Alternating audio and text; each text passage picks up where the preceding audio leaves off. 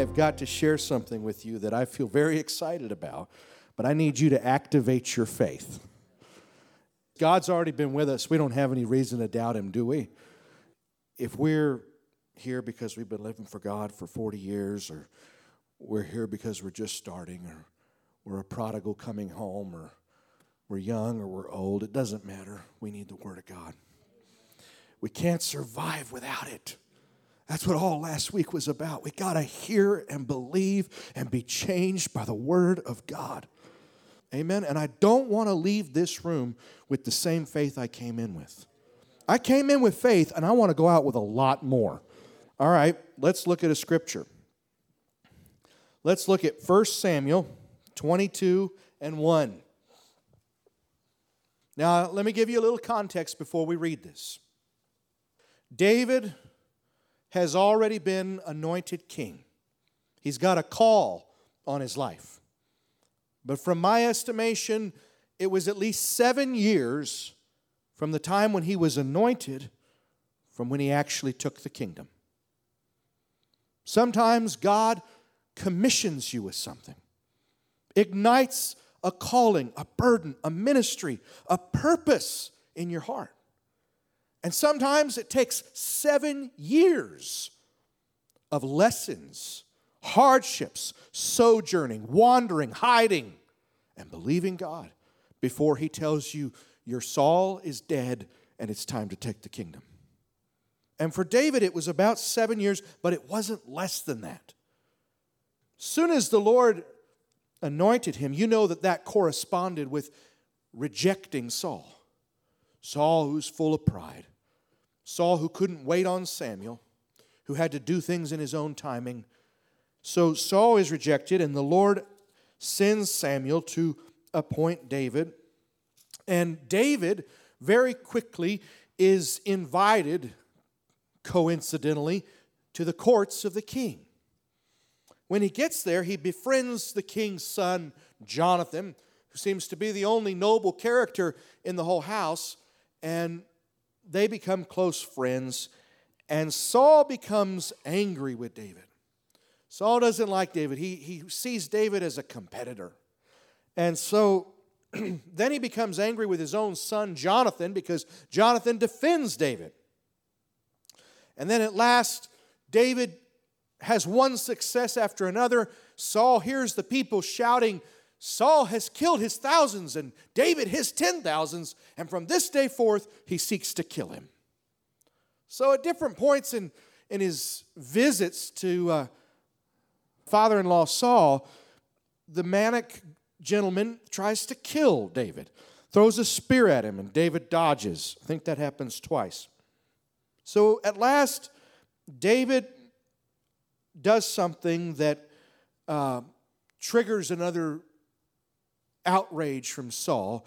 He goes and he eats the showbread, and the priests give him lodging and hospitality. And Saul hears about it, and so he goes and kills all the priests. You just imagine getting news that the small company that just gave you food and shelter of priests has just been massacred because they showed kindness to you. That's a new level of hatred. and uh, in chapter 22, it says So David departed from there and escaped to the cave of Adullam. And when his brothers and all his father's household heard of it, they went down to him there. So he hears about the wrath, he hears about the murder, the promises of threat, and he goes down and he hides in a cave. Now, I don't know, Brother Tziffer, do you know what Adullam means? It sounds like a, a cave called forever, endless cave, or something like that. Hmm. Now, here's the, the verse I want us to look at. Verse 2 Everyone who is in distress, and everyone who is in debt, and everyone who was discontented gathered to him, and he became captain over them. Now there were about 400 men with him, and David went down and visited the king of Moab. So, that's the part that the Lord was speaking to me from. Everyone who was in distress, and everyone who was in debt, and everyone who was discontented gathered to him, and he became captain over them. When God is setting about to start a special forces unit for the kingdom of heaven, when God is rounding up people to be part of a revolutionary movement that's going to change the course of history, pay attention to who he finds. Those in distress, those in debt, and those discontented. We know that there are scriptures that say godliness with contentment is great gain. But there's also a gain from a godly discontentment. And we know that the Lord is a peace, He is a sun and a shield. And He is a shield and a shade to those who are in the scorching of trial, etc. But there is a power in distress as well. And if you were to look back at the founding of this church, I mean the church in Texas, you would not have found a bunch of slow moving, lazy, complacent, self satisfied, smug people wondering what church might mean for them. You would have found people who were in distress, who were in debt, spiritually, relationally, or otherwise. People who were discontented. I don't want to tell my mom's testimony. I don't want to tell my dad's testimony in total, but my dad was raised in a home that had no real experience or reality of God whatsoever. They didn't deny God's existence except with their actions. And when he was 20 years old, completely unchurched, his father took his life. He was majoring in fine arts department at University of Texas at the time. Suddenly he could no longer be content with the fine arts department. He had to have answers. You see, that tragedy had a way of forcing him out of the complacency and out of the little smug niche that the culture creates for you and me and him and everybody else. Now he had to have answers, and so he went into philosophy and English literature. He didn't find answers there. He ended up in the military for four years and then back in philosophy, trying to find answers.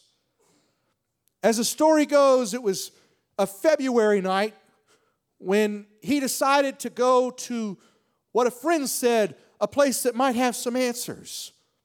It was an Eastern religion gathering. Well, he tried Christianity and he hadn't seen anything there, and he tried philosophy and he hadn't found anything there. So he went to this, this Eastern religion gathering, and um, they all sat down after getting some food and breaking a fast, as I recall. They're sitting Indian style in a circle, and the guru starts talking. And my dad turns to his friend John and he says, John, this is just another ego trip. And 15 minutes into the talk, he stands up and walks out. They're out on the street, Austin, down by the university. And my dad says to John, he says, John, we've tried everything. I've traveled the world. I've read all the books. I've read all the philosophers. We've looked in religion. We've looked in literature. We've looked in history. Where is the answer? And they're walking down the sidewalk and John, his friend, says to him, Well, there was a man who healed the sick, gave sight to the blind, and raised the dead. And he said, I am the way, the truth, and the life. What if he meant what he said? And when those words came out, This seeker was enveloped in an invisible, intangible cloud of presence that he hadn't found in the philosophy and he hadn't felt in the Eastern religion and he hadn't read about in literature. He felt the immediate presence of God. They were so overwhelmed by it that they didn't speak. They just walked quietly the rest of the way back to the apartment. Meanwhile, their other friend, Denny, while they were at the guru meeting, Denny had said, God, if you're out there, you've got to help me. And he said, I'm going to leave this building and I'm going to start walking and I'm not going to stop until I find the truth. I'm trying to tell you that discontent can be a blessing in disguise. Denny was walking, walked down to the drag, saw a man playing a trumpet, watched him, saw a girl walking who had been with the man playing the trumpet. He said, I'm going to follow her. He walked into a church because that's where she went. He sat in the back. Meanwhile, he's back home. My dad comes into the room and Denny has this huge smile on his face and he says, he says to my dad, You wouldn't believe where I've been. My dad was an atheist. The only Bible he had, he had purchased because he wanted to write a philosophy paper against Christianity. He had tried a lot, a lot of effort, a lot of pain, a lot of sorrow, but a lot of desperation too. He says, Blair, you'll never believe where I've been tonight. And he says, Tell me. He said, You're not going to like it. He said, out with it, Denny. He said, I went to a church. And my atheist father says, Tell me about it. And he says, I can't tell you much, but the power coming from that man's word completely swallowed up my ego. And my dad said, I want to go to the next meeting. And in that meeting, that very first meeting he'd ever been to, all the power went out all over the city of Austin. 1971, February. All the power went out all over the city of Austin. And the pastor went and lit a brush arbor lantern. He couldn't preach with the lights on, so he lit this lantern. And he lifted that lantern that cast a, a focused glow wherever you pointed it lifted that lantern and he said, The lights are going out in this world in which we live. Is there anybody who wants to give their life to God before the lights go out? My dad was sitting on the front row on the left side of the auditorium, I believe it was, and he raised his hand and he said, I do. Moments later, he was speaking in tongues, completely baptized in the Holy Spirit and he never turned around for the rest of his life. It was born out of desperation. God is putting together a people, but these people are not the self satisfied, they're not the complacent. It says, everyone who was in distress. Can you say distress? And everyone who was in debt. Can you say debt? And everyone Thank you, Jesus, who was discontented. Everybody say, discontented. Came to David in the cave of Adullam, and he became captain over them. There is a power in getting to the place of hopelessness. That's what we heard about last night. Because false hope is a bondage. False hope is not kindness, it's delusion. We have somebody in our church right now, a dear sister in her 20s. And while I've been down here, we got news that her chemotherapy regimen was not successful and that she has tumors growing again in various parts of her body. And this is troubling news. It puts us on our knees and it makes us ask God questions. You know what else it makes us do? It makes us entertain the extreme. So, what I want to say is that if you know that apathy is lethal and that you're going to die if you do nothing, then you're willing to do crazy things. things that nearly kill you. She's entertaining a stem cell transplant therapy right now. And everything I know about it suggests that it takes you right to death's door. Everything I know about it says, don't do this unless it's the last option, unless everything else is hopeless. And you see, it's very parallel to the sickness of the soul. It's very similar to the redemption that God offers through the cross. The cross is odious. The cross is awful. It's painful and it offers us death. And nobody is going to do that. Nobody is going to say, Yes, let me choose the path of the cross unless they are utterly disaffected in all the cures of the flesh. If you still hold out any affection or belief and faith in the cures of this world or your flesh, you will never, ever entertain the radical healing, cutting, death sort of redemption that the cross extends.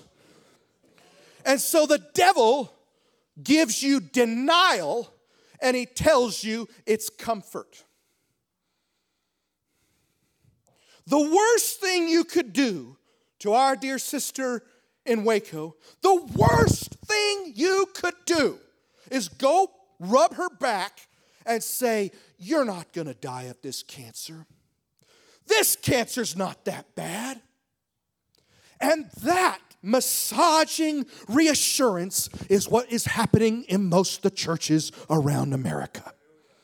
Because what you're doing to that poor sister is you're saying, don't believe in the severity of your condition, and therefore don't entertain the, the radical cures that alone hold the slimmest chance of sparing your life.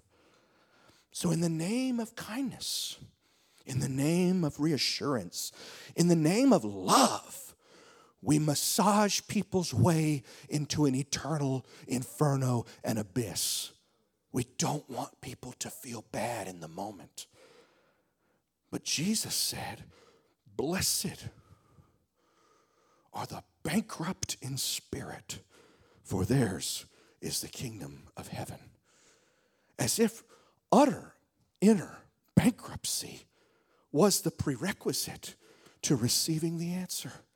What does Jeremiah speak? He says, he talks about the false prophets, and how does he say it? They heal the brokenness of my people superficially by saying peace, peace, when there is no peace. I want you to know something. We're not here to give you a reassurance of peace.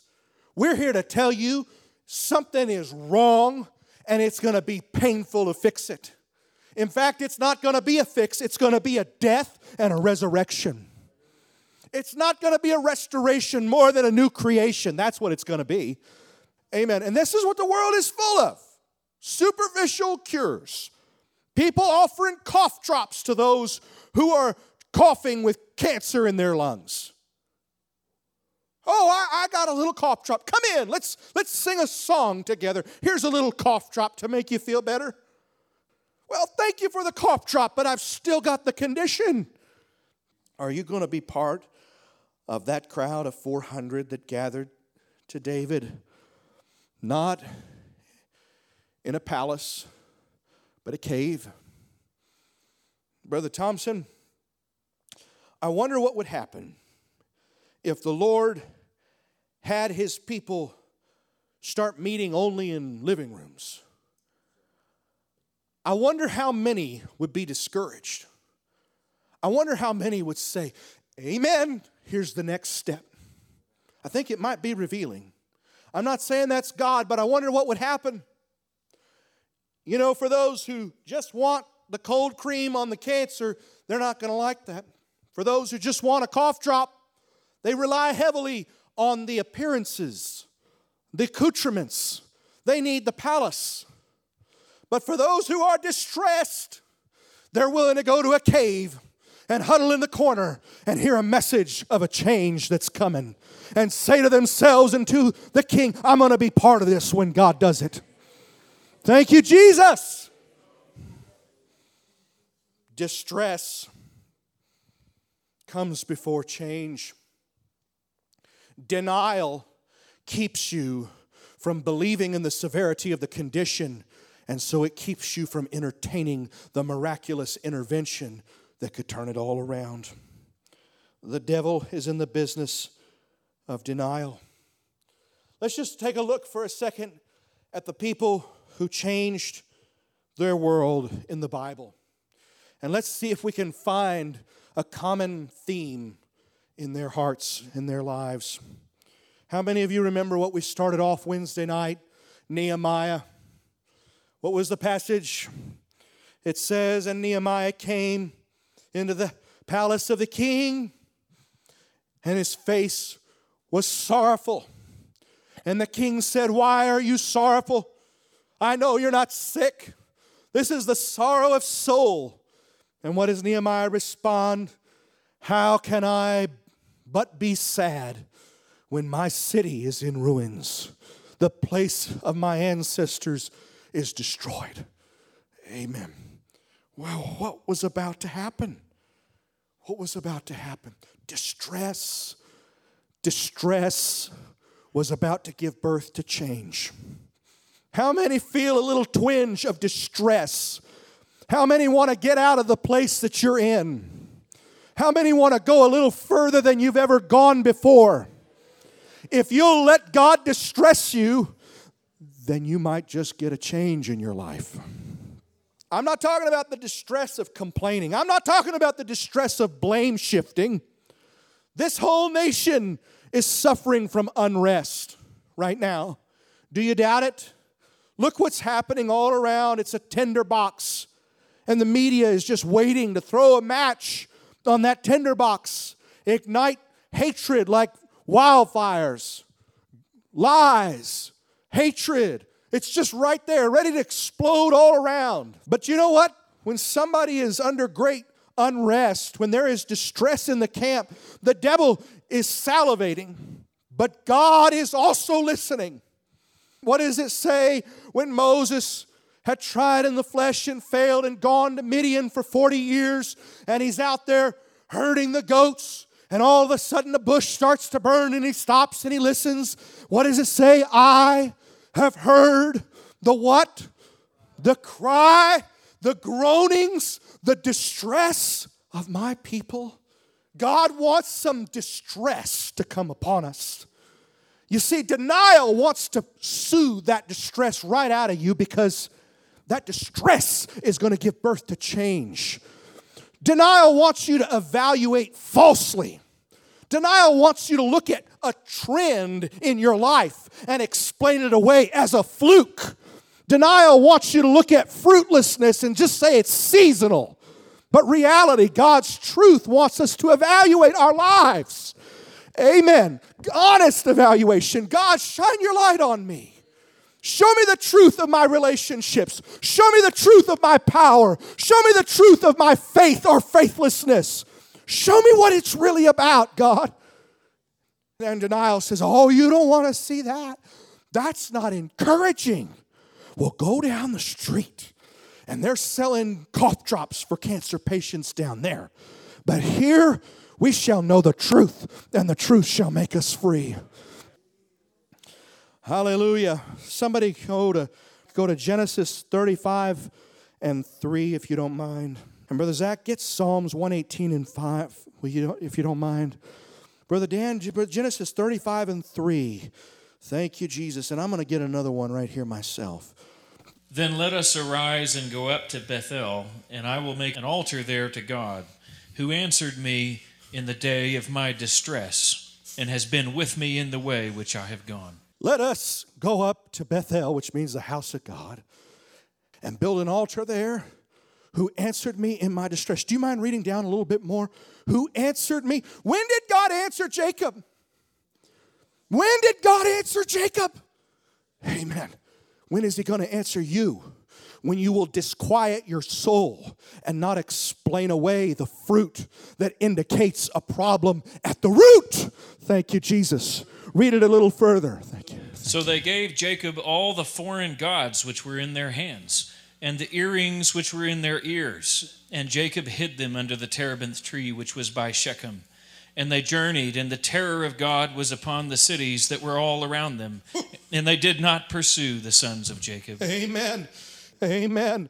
He says, I'm going to make an altar to the God who answered me in my distress. And just above it, he tells us what the distress was. He says, when he had to face Esau, when he had to go face the competitor, the rival, amen, the one who wanted to steal his promise and birthright and he knew he didn't have inside of him what it would take to face off this nemesis. He said, Go over across to the other side, send his family, his herds, his possessions. You go on over. I got to stay here with God. Don't you think denial wanted to just woo him over and put him to sleep that night? But he knew he couldn't deny that he was going to have to face the devil in the morning. Amen. And so he wrestled with God that night. And later he said, I got to go build an altar for the God who answered me in my distress. When he said, I will not let you go until you bless me, that's a man praying from distress. If you would pray from that place, where it's not an option, where it's not a tryout, where it's not a let's see what happens prayer, but it's a prayer that says, God, something has got to change, and I'm not going to let you go until it does he said he, he said he was going to build the altar. Immediately they put away all their foreign gods. They took off their earrings and their necklaces. They buried them under the tree. Amen. And it says, All his enemies round about him were terrified of him. Thank you, Jesus. Sounds like some power was coming on the man. Can you read, Brother Zach? Psalms 118 and 5. Out of my distress I called on the Lord and the Lord answered me and set me free. Out of my distress, I called to the Lord, and He answered me and set me free. God has an open line to a broken heart. God has a constant open line of help to the one who has given up on the solutions of the flesh. You see, you listened to Simeon last night, and I couldn't help but weep time and again as, as he would make a bargain with God, and God would do his part, and he had not the power to walk out that victory. And you just see him going lower and lower in the spiral. But at the place where he felt that it was over, and you would think he was about to describe a suicide, but here he was standing there. When he reached the end of man, he found himself at the feet of God. When he reached the end of Simeon, when he reached the end of his excuses, the end of his efforts, the end of his lies, the end of his strength, he found himself at the feet of God. And he said, I want you to take my life. I want it to be over. And he begged God night after night in the prison cell, Take my life. I want it to be over. And the Lord whispered, Don't you want to tell your dad he was right and you were wrong? And in that little moment, he took a step of faith, a step of truth, of responsibility. And then he wadded it up, threw it in the trash. Why? because image was trying to recover, wasn't it? But the Lord said, Take it out of the trash. Image is not going to recover. Fold it into three ways and put it in an envelope. Image is going to die. And then the Lord asked him, Do you think somebody could have done better with your life than you did? Do you think a man, didn't that what you said? Do you think another man could have done better with your life than you did? I'm telling you right now, if he had said, No, God, he'd be in hell right now. He'd be in hell right now.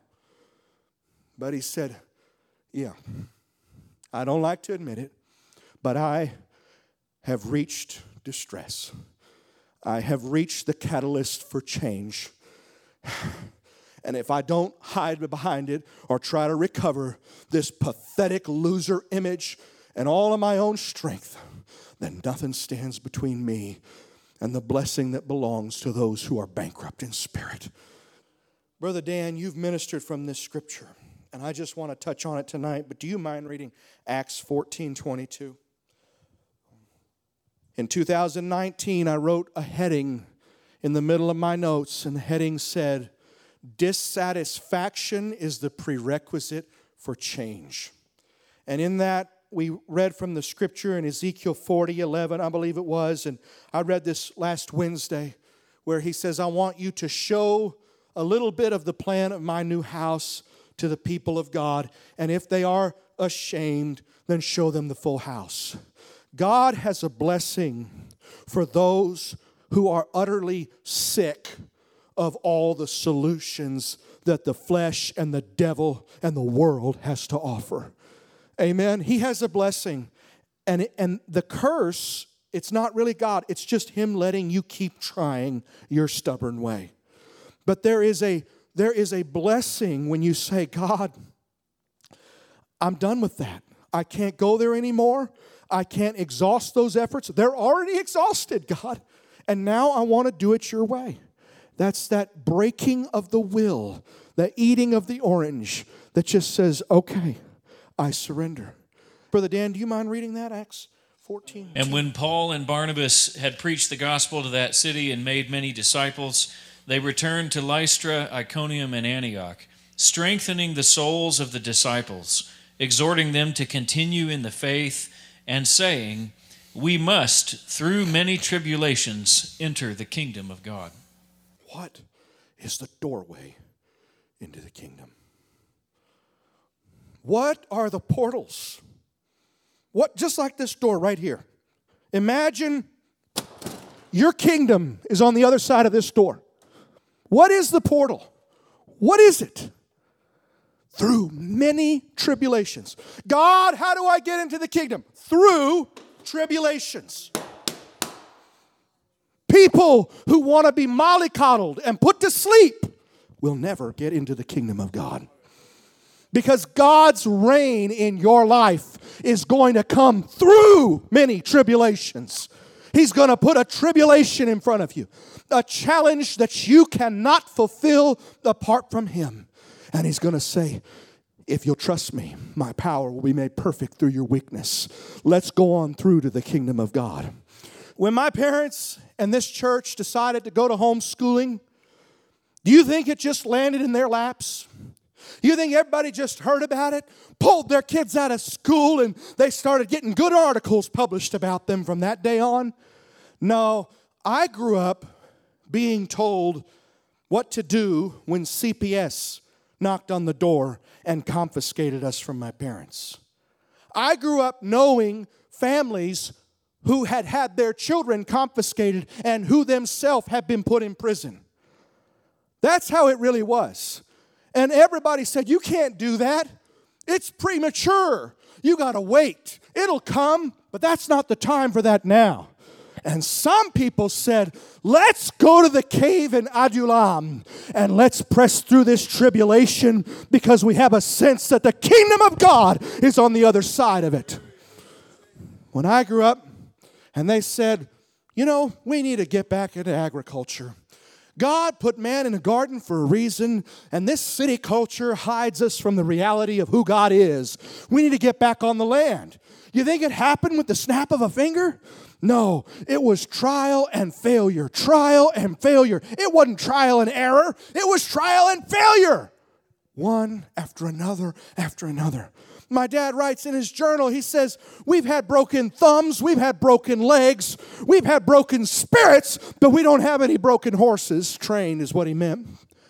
And, and he said, he said he remembers the, the main brother training the horses coming to him and saying, Blair, we can't do this anymore. Well, that's right where you get to this place where you say, okay, God, I'm at the end of my efforts. I'm at the end of what I can do in my flesh. And the Lord says, Come on through the doorway. Through many trials and tribulations, you're going to enter the kingdom of God. And you go, Okay, well, let's try one more time. And His grace is sufficient, and His power is perfected in our weakness. Is anybody distressed? Does anybody want to get past this barrier that the devil has put in front of you and told you you can never surmount it? If you would get distressed, God would hear your prayer.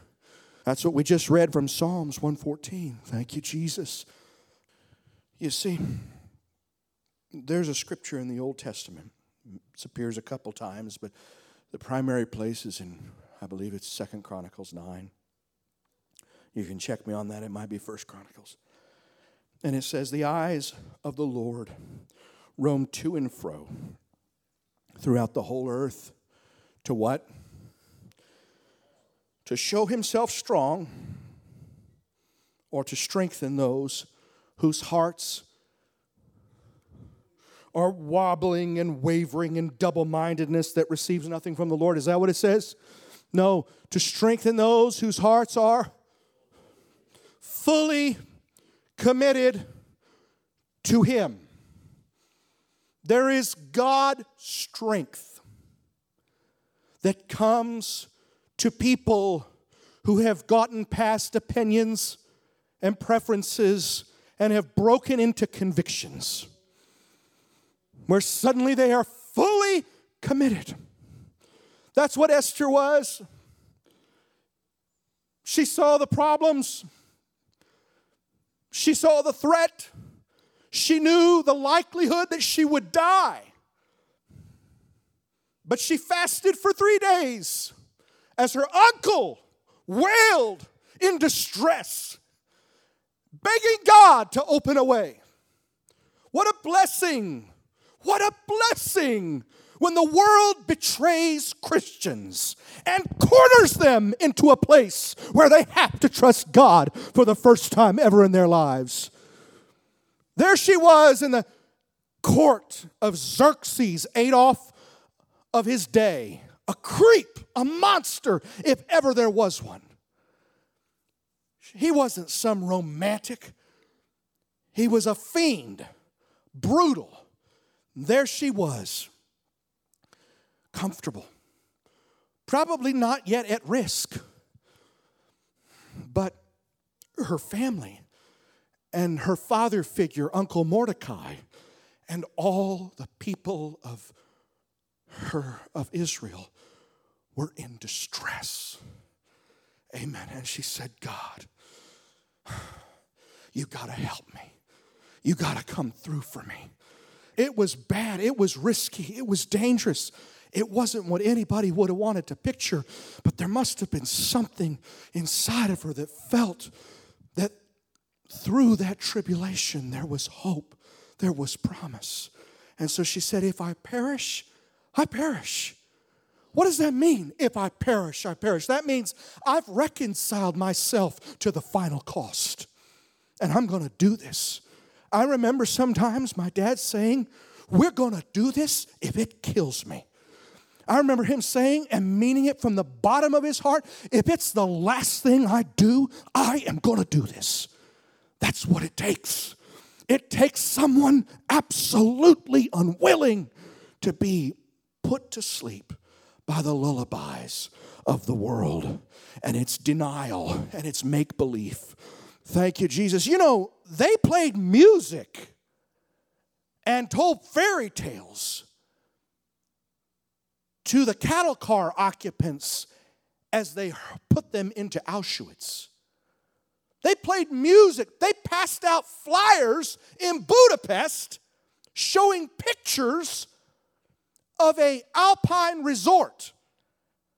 The devil needs people placid. He needs them accommodating. He needs them sleepy. He needs them disinterested and distracted. He needs them in a place of denial.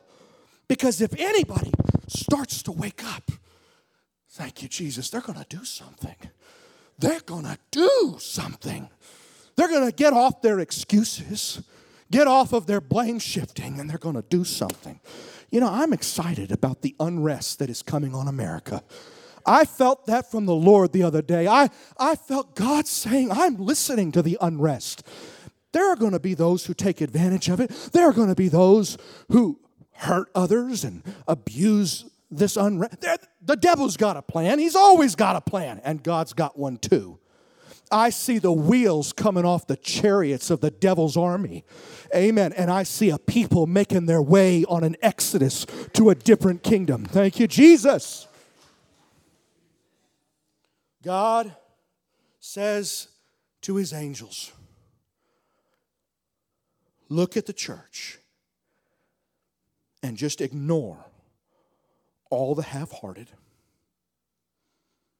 all the double minded I have already said in my word, they will receive nothing from me. Do not even pay attention to them. And he says, Find the fully committed. Find the fully committed. Find those who are willing to obey me even when it's impossible, especially when it's impossible. And I want you to fill their souls with power I want you to anoint their meetings with truth. I want you to put salvation as a rampart around them. The helmet of righteousness on their heads, shod their feet with the preparation of the gospel, put a belt on them and a sword of the Spirit in their hand. I think he might also say, Watch those who feed at Babylon's trough of pleasures and distractions. Watch those who feed at that trough and watch for those who turn away in disgust and say, Is there more, God? He told Gideon to do this, didn't he? He said, Watch those how they drink. Those who put their heads down into the water like it's the goal of their life, send them home.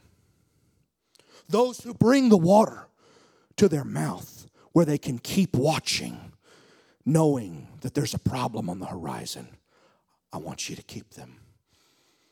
What if God were watching you and me? What if He were watching how we partake of the world? What if he were saying, okay, skip him. All right, skip him. Yep, she's the same way. What if he were looking for someone who was hungering and thirsting for righteousness? I believe he is.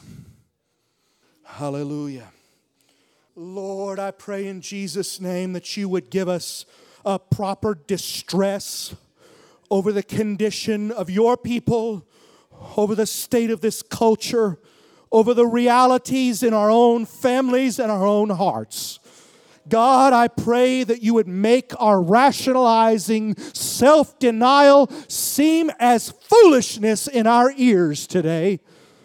I pray that you would show up the denial spirit that would massage our backs and tell us everything's okay. Would you please show that for hatred and unkindness and betrayal instead of for love, which it masquerades as, Lord. And God, I ask you that you would visit your people, every person in this room tonight, with distress. Distress at complacency, distress at faithlessness, distress at worldliness, distress at ungodliness Thank you, Jesus. Would you give us distress over our powerlessness, Lord? Would you give us distress over our unbelief, over our fruitlessness, Lord? You see, I don't want you to be safe where you are. I want you to have the opportunity to crucify the flesh, but you're not going to do it if you still got a mustard seed of promise left in the efforts of the flesh. But if you don't, well, there's some doorways that are shut that God's going to open for us. There are some seas that are full that He's going to part for us. There are some cities that are broken down that He's going to help us rebuild. Hallelujah. And if I'm preaching to nobody but myself, I'm telling the Lord tonight I will never be satisfied. I am in debt. I am dissatisfied and I am distressed. Thank you, Jesus. I am never going to stop. If there's not a person in this room who wants to go, I'm going to go across the earth until I find the people that are. Amen. Come and go with me. We're going to build the kingdom of God. We're going to live in the cave of Adullam. We're going to do whatever it takes. Thank you, Jesus. God, hear our prayer. Jesus, hear our cry. Help us, Lord. Bring us to repentance, God.